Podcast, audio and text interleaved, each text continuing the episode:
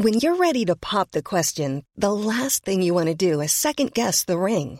At Bluenile.com, you can design a one of a kind ring with the ease and convenience of shopping online. Choose your diamond and setting. When you find the one, you'll get it delivered right to your door. Go to Bluenile.com and use promo code LISTEN to get $50 off your purchase of $500 or more. That's code LISTEN at Bluenile.com for $50 off your purchase.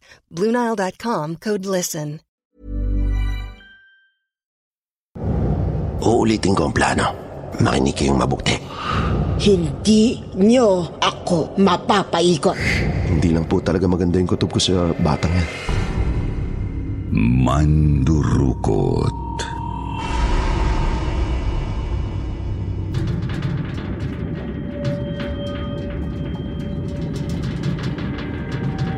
Ito ang katotohanang bumabasag sa mga hirayang nakatago sa ugat ng isipan. Ito ang lagusan papunta sa mundong wala pang nakakakita. Ito ang mundo ninyong kinasasabikang matuklasan. Sa mundong pilit mong tinatalikuran ang nakaraan, hinahabol ka pa rin ng alaalang pinagmulan ng lahat ng puot at galit na sadyang umihila sa iyo pabalik sa sinumpang nakaraan. Papunta sa kailalimang puno ng misteryo at hiwaga.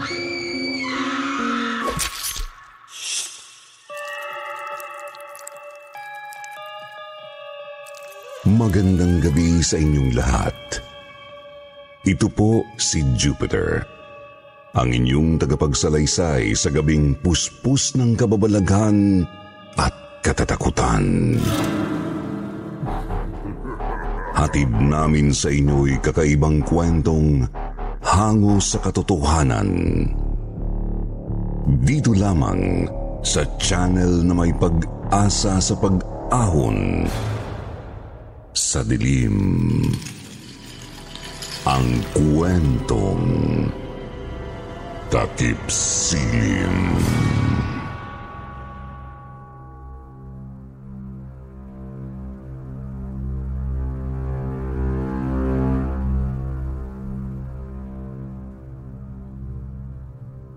Uunahan ko na po kayo. Isa akong masamang damo noong kabataan ko.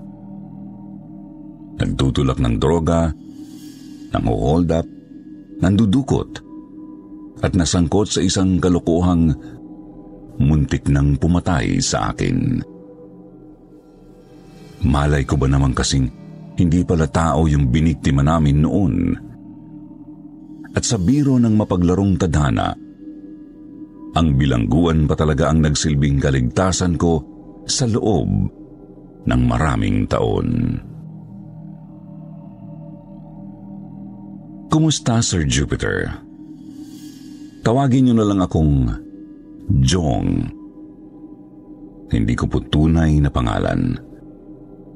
Nandito po sa Mindanao ngayon at nagtatago. Pero itong isasalaysay ko ay nangyari sa Iloilo noon pang mga huling bahagi ng 1980s. Katatapos lang po ng martial law at 26 anyos pa lang ako.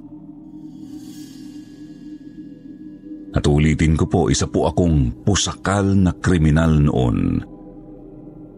Kaya maiintindihan ko kung pagsalitaan ako ng masama ng inyong mga listeners sa comment. Ang akin lang, gusto ko lang talagang ibahagi ang karanasan kong ito para sa nakapulutan natin ng aral.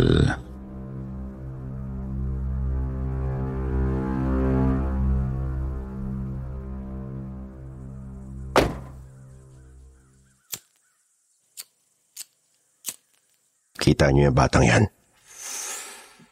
Yan nakabistidang dilaw. Yan ang pakay natin. Napakabata pa niyan, Mang Alejandro ah. Mukhang nasa 12 o 13 lang yan eh. Hindi niyo naman po sinabing yan pala yung target natin. Bakit naaawa ka? Naku, sinasabi ko sa'yo, Jong. Ngayon pa lang umatras ka na kung ganyan. Akala ko ba naman, halang din ang kaluluwa mo? Eh, hindi naman po ako sa naaawa, Manong. Nabigla lang po talaga ako eh. Eh, hindi pa ako nakapambiktima ng ganyan eh. Tsaka, yun nga po, unang beses ko mandurukot ng tao ngayon.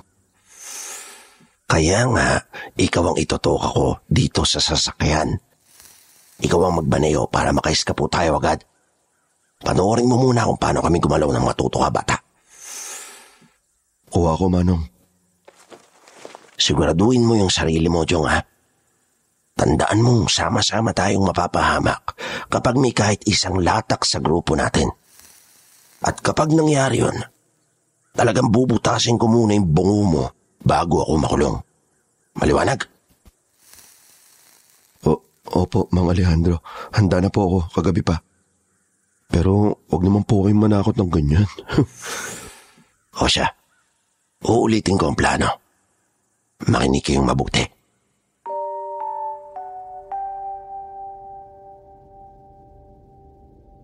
Opo, Sir Jupiter. Napasama po ako sa isang grupo ng mga kidnappers noon. Sa totoo lang unang beses ko nga pong mandukot ng tao noon. Kaya talagang kabado ako. Gayon pa man makapal na ang kalyo sa mukha ko pagdating sa paggawa ng krimen. Dati na talaga akong pusakal na tulak ng droga. Magnanakaw, holdapper, tapos may napatay pa. Kaya hindi na ako tinatablan ng awa. Mahigit isang oras pa po naming sinubaybayan yung batang target na kasama ang kanyang pamilya. Hanggang sa nakatsyempo nga po kami nang maglakad sila papunta sa isang park.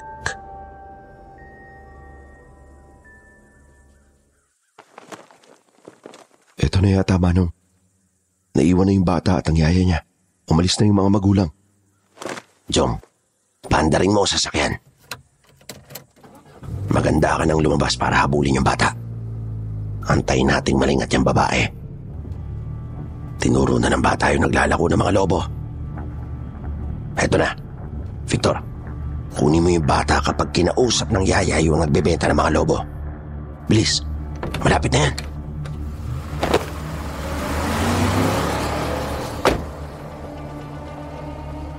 Sir Jupiter, mabilis na nakuha ng kasama naming si Victor ang bata at agad kong pinaharurot ang van para makatakas kami. Si Mang Alejandro naman ang naglagay ng panyong may pampatulog sa mukha ng bata. Subalit laking pagtataka namin nang hindi ito tinablan. Dinagdagan pa nga po ni Manong ang pampatulog sa panyo pero wala talaga. Gising na gising pa rin yung bata.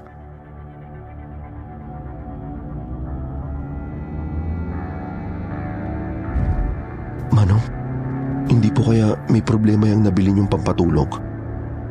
Sinubukan ko naman to sa isang kaso kanina eh. Umubra naman. Kaya ayaw niyang gumana ngayon. Buti na lang, hindi nagwawala yung bata. Problema kung may makarinig sa atin kung sakali. O ituon mo na lang ang atensyon mo sa pagmamaneho. Dire-diretso hanggang doon sa paglilipatan natin sa sakyan. Victor, itali mo na ng mahigi ang bata tapos busalan. Mahirap na at baka mag-ingay pa yan. Mabulilias pa tayo.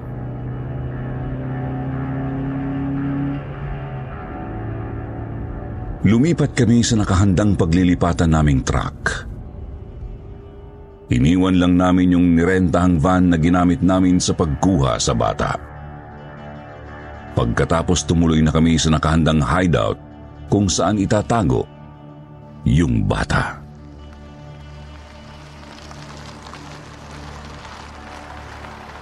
Sa may kakahuyan yung maliit na bahay na hideout namin, Sir Jupiter. Di kalayuan sa bandang silangan, may kawayanan. May dalampasigan din kapag lumusot dire-diretso patimog. Tinali namin yung bata sa loob ng isang kwartong walang bintana.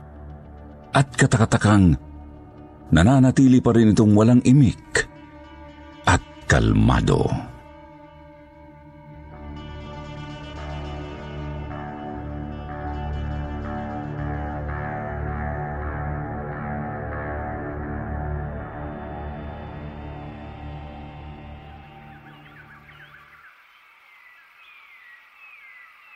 Kinakabahan na ako sa batang tumanong. Tignan niyo naman, napakakalmado pa rin at nakangiti pa. Pero nakakatakot yung tingin. Napakatalas.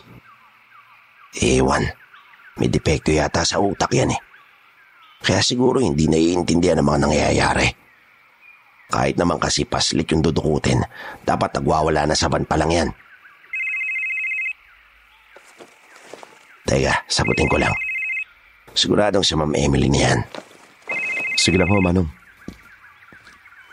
Eh, hello, madam. Oh, ano lang balita? Nakuha niyo ba? Ah, opo, Ma'am Emily. Nandito na po sa hideout. Gaya na napag-usapan. Eh, tatawagan ko na po yung mga kamag-anak nito pagkatapos natin mag-usap. Ayan, magaling Alejandro. Basta tandaan mo ha, 20 million. 20 million ang hingin mo. Naiintindihan mo ba? Opo, ma'am. 20 milyones po. Siguradong babagsak ang negosyo ng pamilyang yon pagkatapos nito. o sige na, tawagan mo na. Balitaan mo na lang ako pagkatapos. Paraglado, ma'am.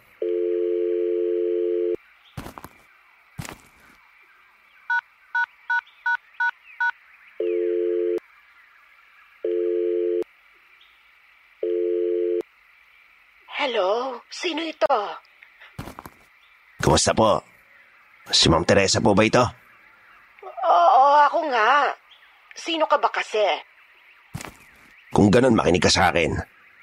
Nasa amin ang batang apo ninyo. Maganda kayo ng dalawampung milyon bago maghating gabi bukas. Dahil kung hindi, alam nyo na ang mangyayari. Eh kung hindi, ano? Ako, wag niyo akong pinapatawa, ha? Ako ang huwag mong pinapatawa, huklubang matanda. Kung gusto mo, pahirapan ko tong apo mo nang marinig mo tong umiyak, ano? Kahit anong pahirap mo dyan, hindi iiyak yan. Tsaka, bukas ng gabi baka mo. Talagang kabilugan ng buwan pa ninyo naisip maghamon. eh di mabuti. Mabuti nang malaman ninyo kung sino ang mga kinakalaban ninyo. Mga hangal! Anak ng... Hayop na matanda yun ah. Walang pakialam sa apo niya. May problema po ba, Manong? Ewan. Pero mukhang papalpak yata tayo, bata.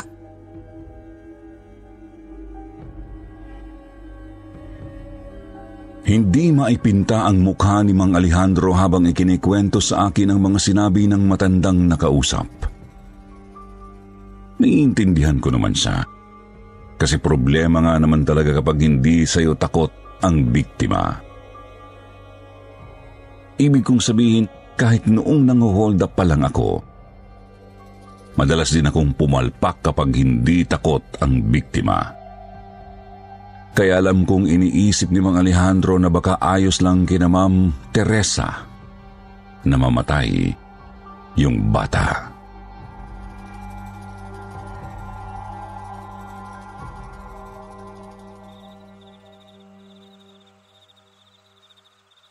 Nako, hindi pwede yan, Alejandro. Ang ransom ang pakay ko. Kailangang mabawasan ng malaki ang yaman ng pamilyang yon ang bumagsak ang negosyo nila.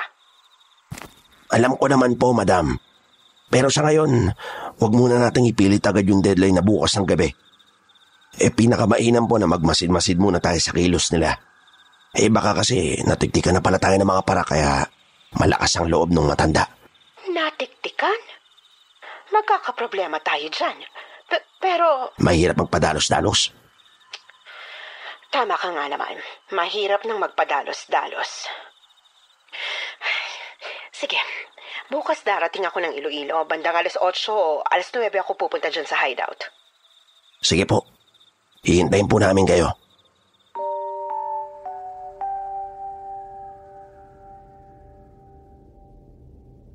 Pagkatapos mag-usap ni na mga Alejandro at Ma'am Emily, napagutusan ako ng leader namin na pakainin yung bata. Saktong luto na ang inihaw na karneng baboy, kaya yun na ang binigay ko. Wala nga lang kahit anong pampalasa ang karne, kasi yun lang ang meron kami. Pero kinain naman ng hostage. Ako rin ang naatasang magbantay sa bata, Sir Jupiter. Doon ako pumuesto sa labas ng pinto. May malit na butas yung saradong pinto para madali ko siyang masilip kung kailangan. Ang kaso, hindi naman ako mapanatag. Kasi hindi mawala sa isip ko ang kakaibang kilos nung lola ng bata. Higit sa lahat kapag sumisilip ako, palaging bumubungad sa akin ang ngiti ng bata at ang nanlilisik niyang mga mata. Isang beses pa nga nakita kong naging matingkad na kulay pula ang kanyang mga mata. Pero agad ding bumalik sa dati. Kinumbinsi ko ang sariling na malikmata lang ako kahit sigurado talaga akong totoo ang nakita ko.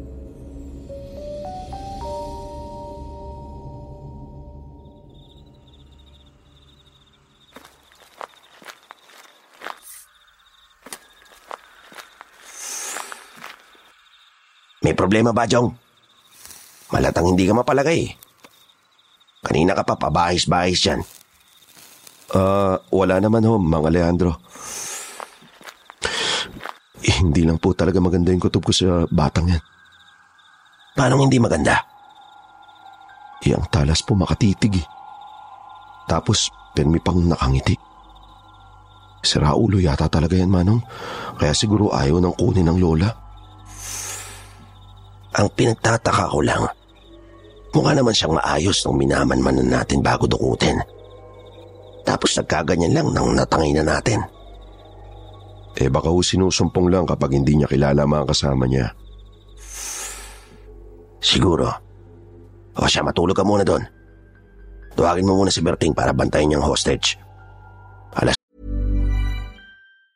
If you thought the only way to get a more defined jawline with natural looking results was through surgery, think again. Juvederm Volux XC is a non surgical injectable gel filler that improves moderate to severe loss of jawline definition and can help you achieve natural looking results with little downtime. Even better, this improved definition lasts up to one year with optimal treatment. No maintenance required. Improve jawline definition for a smooth, sculpted look with Juvederm Volux XC. For important safety information and to find a licensed specialist, visit juvederm.com. That's J U V E D E R M.com. Not for people with severe allergic reactions, allergies to lidocaine, or the proteins used in Juvederm. Common side effects include injection site redness, swelling, pain, tenderness, firmness, lumps, bumps, bruising, discoloration, or itching. There's a risk of unintentional injection into a blood vessel, which can cause vision abnormalities, blindness, stroke, temporary scabs, or scarring. Talk to a licensed specialist specialist to find out if it's right for you. Millions of people have lost weight with personalized plans from Noom, like Evan, who can't stand salads and still lost 50 pounds.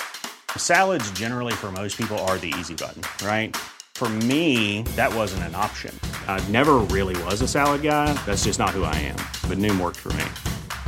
Get your personalized plan today at Noom.com. Real Noom user compensated to provide their story. In four weeks, the typical Noom user can expect to lose one to two pounds per week. Individual results may vary. Sus na rin eh. Sige pa, Manong.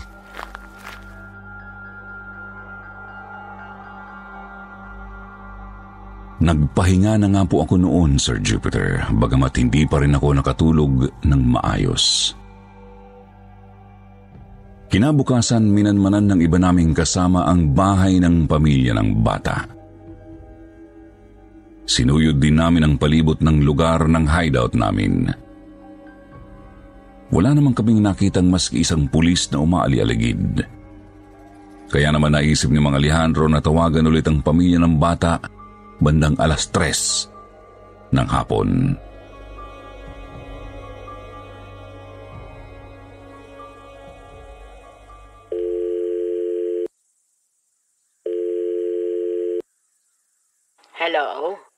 S- sino? Ano na? Wala pa rin dyan ang apo nyo. Ngayon alam nyo nang seryoso kami. Mamayang gabi, dapat handa na ang dalawampung. Ang tigas din ang ulo nyo, ano? Bahala kayo kung talagang gusto nyo nang mamatay. Basta, ang masasabi ko lang, hindi nyo ako mapapaikot. Naiintindihan mo ba? Wala ba kayong pakialam sa kaligtasan ng apo nyo?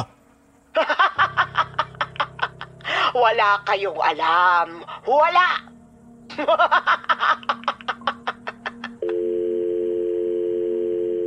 Malabo pa rin po ba, Manong? Hmm?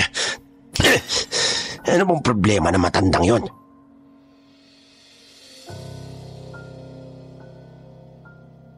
Hindi na maipinda ang itsura ni Mang Alejandro dahil sa pag-aalala na pumalpak ang trabaho. Hindi na rin mapalagay ang buong grupo habang naghihintay na dumating si Ma'am Emily nung gabing yun.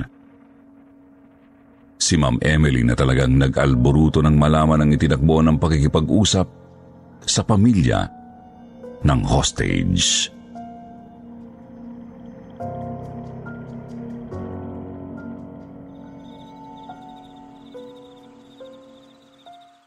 Ayaw makisama ng hayop na matandang yon, gumawa kayo ng paraan. Hindi yung sasabihin nyo sa akin na baka palpak ang plano. Baka mamaya niyan, matunugan pa tayo ng mga pulis eh. Ma- ma'am, huwag po kayo magalala. Mag-iisip po tayo ng ibang plano. Sadyang hindi lang po namin inaasahang ganito ang magiging kilos ng pamilya ng hostage. Anong tayo? Kayo ang mag-iisip ng plano?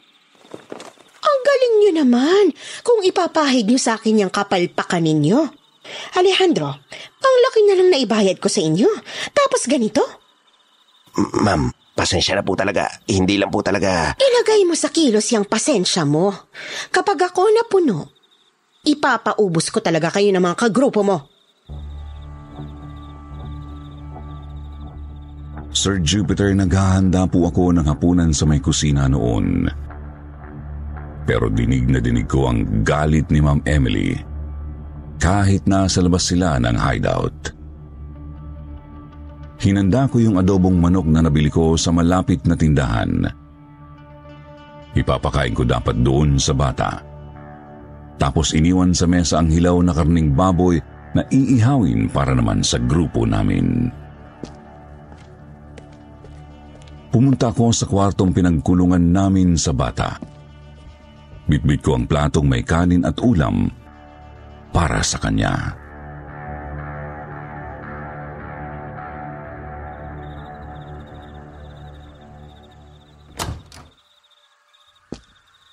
Heto. Kain. Kumakain ka naman siguro ng adobo, no? Kain na. Pinti mo lang naman yung nakatali. Kung sabihin gusto mong subukan pa kita. Ano na? Makatiti ka sa akin, parang sasakmalin mo ako. ah. Alam mo, kawawa ka rin eh. Mukhang walang pakialam sa'yo yung lola mo kahit mamatay ka pa. Kaya kung ako sa'yo, kumain ka na dyan. Baka maawa pa sa'yo si Mang Alejandro at gawin ka pang apprentice. Para mailayo ka sa walang kwentang pamilya mo. Hayop! Anong klase bata ka? Halimaw! May halimaw! Manong! Manong! May halimaw! Manong! Sir Jupiter halos malaglag ang kaluluwa ko nang biglang magbago ang itsura ng bata sa harap ko. Namula ang nanlilisik niyang mga mata at bahagyang nangitim ang balat. Hindi ko na gaanong natitigan ang kanyang mga ngipin at kuko kasi kumaripas na ako palabas. Pero nakita kong parang humaba ang mga ito at tumalas ng husto.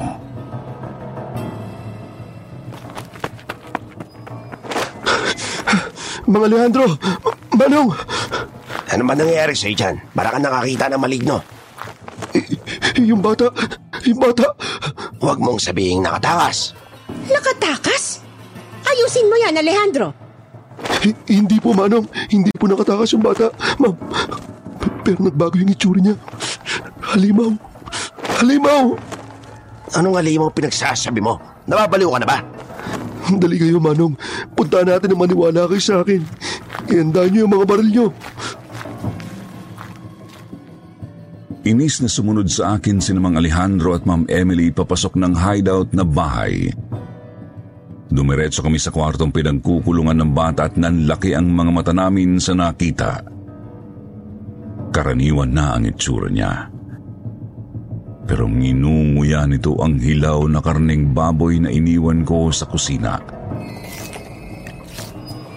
Nagkalat naman sa sahig ang adobo't kanin na binigay ko sa kanya.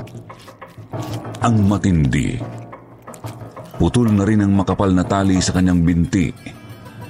Lubid na imposibleng maputol ng isang paslit.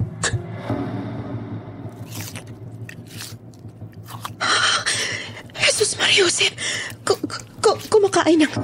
ku- kumakain ng karning hilaw. Sabi ko naman sa inyo eh.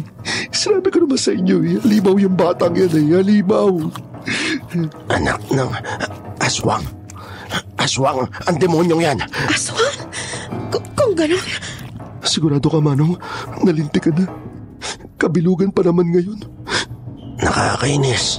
Kaya siguro ganun ang kilos ng matanda. Ayan o. Yan ang sinasabi ko. Nagbabago na siya ng anyo. Muling nagbago ang anyo ng bata, Sir Jupiter. Sa pagkakataong iyon, kitang-kita ko na ang itim ng mga balahibo sa kanyang buong katawan.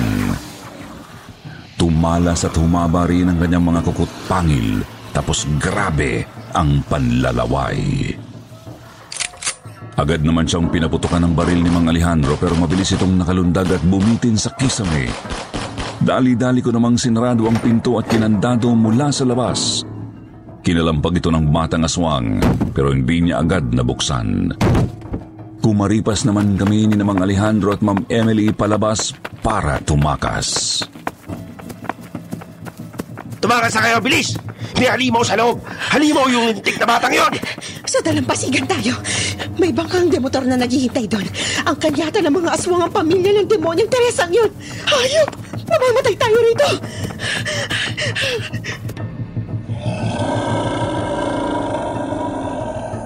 Yumanig sa katawan ko ang isang napakalakas na atungal, Sir Jupiter.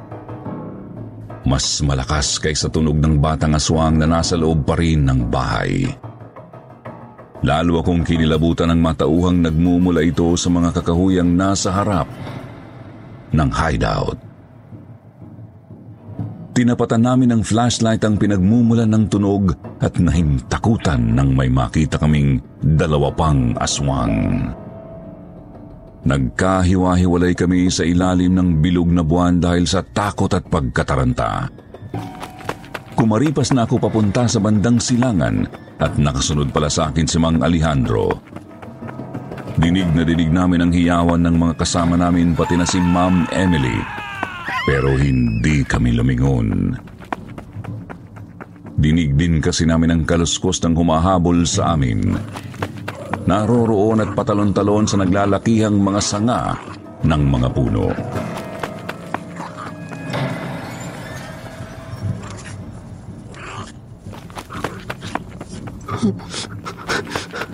Manong, anong gagawin natin? Ayoko pa mamatay. Kailangan pa ako ng nanay ko. Gusto ko pa pong makapag-asawa at bumuo ng pamilya. Ayoko pa pong mamatay. Tumigil ka nga, ulul. Parang ang bata dyan, batukan kita eh. Unang may tutuloy ang kakagawa mo. Pambihira. Akala ko ba naman halang din yung bituka mo? Huwag ka palang utong lupa ka eh. Manong naman eh. 26 pa lang po ako. Marami pa po akong gustong gawin. Eh, ikaw, matandang demonyo ka na, kaya ayos lang sa'yong mamatay. Isa mga hirit mo dyan, babatukan na talaga kita. Nakakarindi ka na. Tayo sa kawayanan. Sumo tayo dyan. Ha? Eh, Mas mahihirapan po tayo dyan, Manong. Tapos, baka lalo lang tayo mababagal kapag, kapag nakanda sugat-sugat tayo sa mga tinik. Makinig ka, Jong. Maliban sa asin at bawang, takot din ang mga aswang sa kawayan. Talaga? Sumuong nga po kami sa kawayanan, Sir Jupiter. Medyo nahirapan pa kami kasi napakaraming tinik na gumalos sa amin. Subalit napatunayan kung totoo nga ang sinasabi ni Mang Alejandro nang tumigil ang aswang na humahabol sa amin. Wala itong magawa kundi umatungal ng napakalakas habang matalim na tumitig sa amin. Ano gagawin natin mga Alejandro? Hindi nga tayo nahabon yan. Pero iniintay naman tayo lumabas dito. Manang pasensya na ako tuwag ako pero... Pero natatakot na po talaga ako sa buhay ko. Ayos lang, naiintindihan kita bata. Sa ngayon, ito ang pinakaligtas na lugar para sa atin, maliban sa dagat. Dito na muna tayo hanggang sa sumikat ang araw.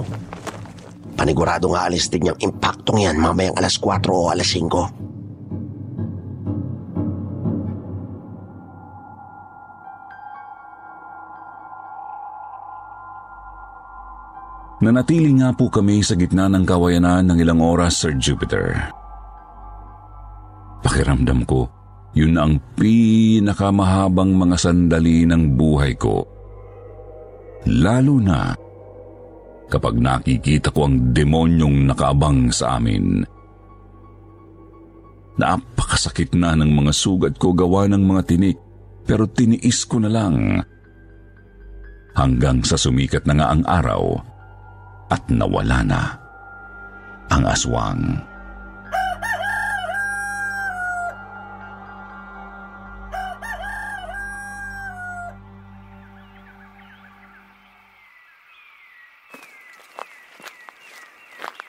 Manong, salamat po ah. Kung hindi po dahil sa inyo, baka patay na po ako ngayon. Wala nga naman bata. Basta mag-ingat ka. Kung hindi, masasayang lang ang buhay mo. Po, May impluensya mga negosyante yung pamilyang asong na yun. Malamang na hindi sila titigil hanggat hindi nakakaganti. napag-isipan ko na po yan habang nasa kawayanan tayo, Manong. Naisip kong sumuko na lang. Mukhang mas ligtas pa ako sa loob kaysa dito sa labas eh. Kung sa bagay may punto ka. Basta ba, huwag mo ako'y susumplong ha? Pangako hindi po, Manong. Utang ko po sa inyo yung buhay ko eh.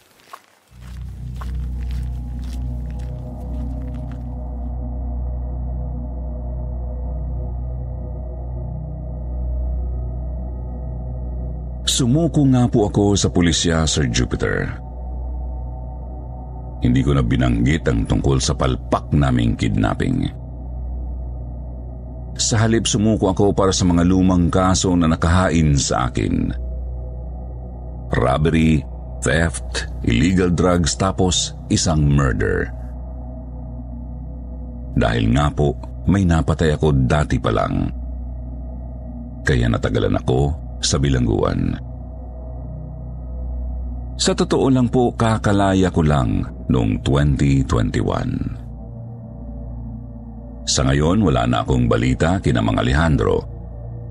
Pero nalaman kong nakatakas din pala si Ma'am Emily noong gabing yun. Ngunit bumagsak daw ang negosyo niya at namatay daw matapos magbigti. Hindi nga lang ako magugulat kung may kinalaman pala ang mga aswang sa pagkamatay niya. Ako naman po nandito na ngayon sa Mindanao. Nagbebenta ng fishball. Tsaka tumutulong-tulong din sa simbahan. Wala na rin akong kasama sa buhay eh, kaya naisip kong bumawi na lang sa lahat ng kasalanan ko sa mga tao at sa Panginoon. At kung sakali mang makasalubong ko ulit yung mga impaktong yun, ayos lang. Handa na ako. Handa na akong mamatay. Lalo't na ibahagi ko ng katotohanan tungkol sa kanila. Ang katotohanan nariyan lang sila. At kasama nating namumuhay. Hanggang dito na lang po, Sir Jupiter. Maraming salamat sa pagbabasa ng aking kwento.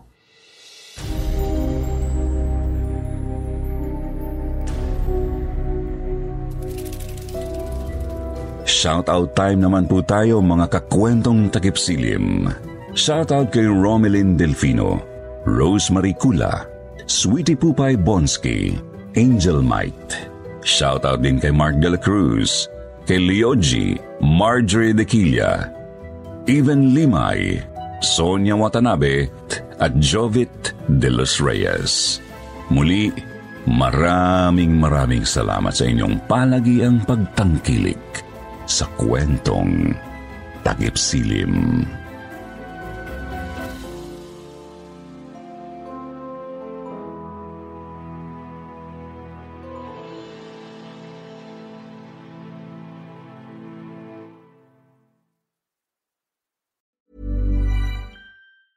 Even when we're on a budget, we still deserve nice things. Quince is a place to scoop up stunning high-end goods for 50 to 80% less than similar brands. They have buttery soft cashmere sweaters starting at $50, luxurious Italian leather bags, and so much more. Plus, Quince only works with factories that use safe, ethical, and responsible manufacturing. Get the high-end goods you'll love without the high price tag with Quince. Go to quince.com/style for free shipping and 365-day returns.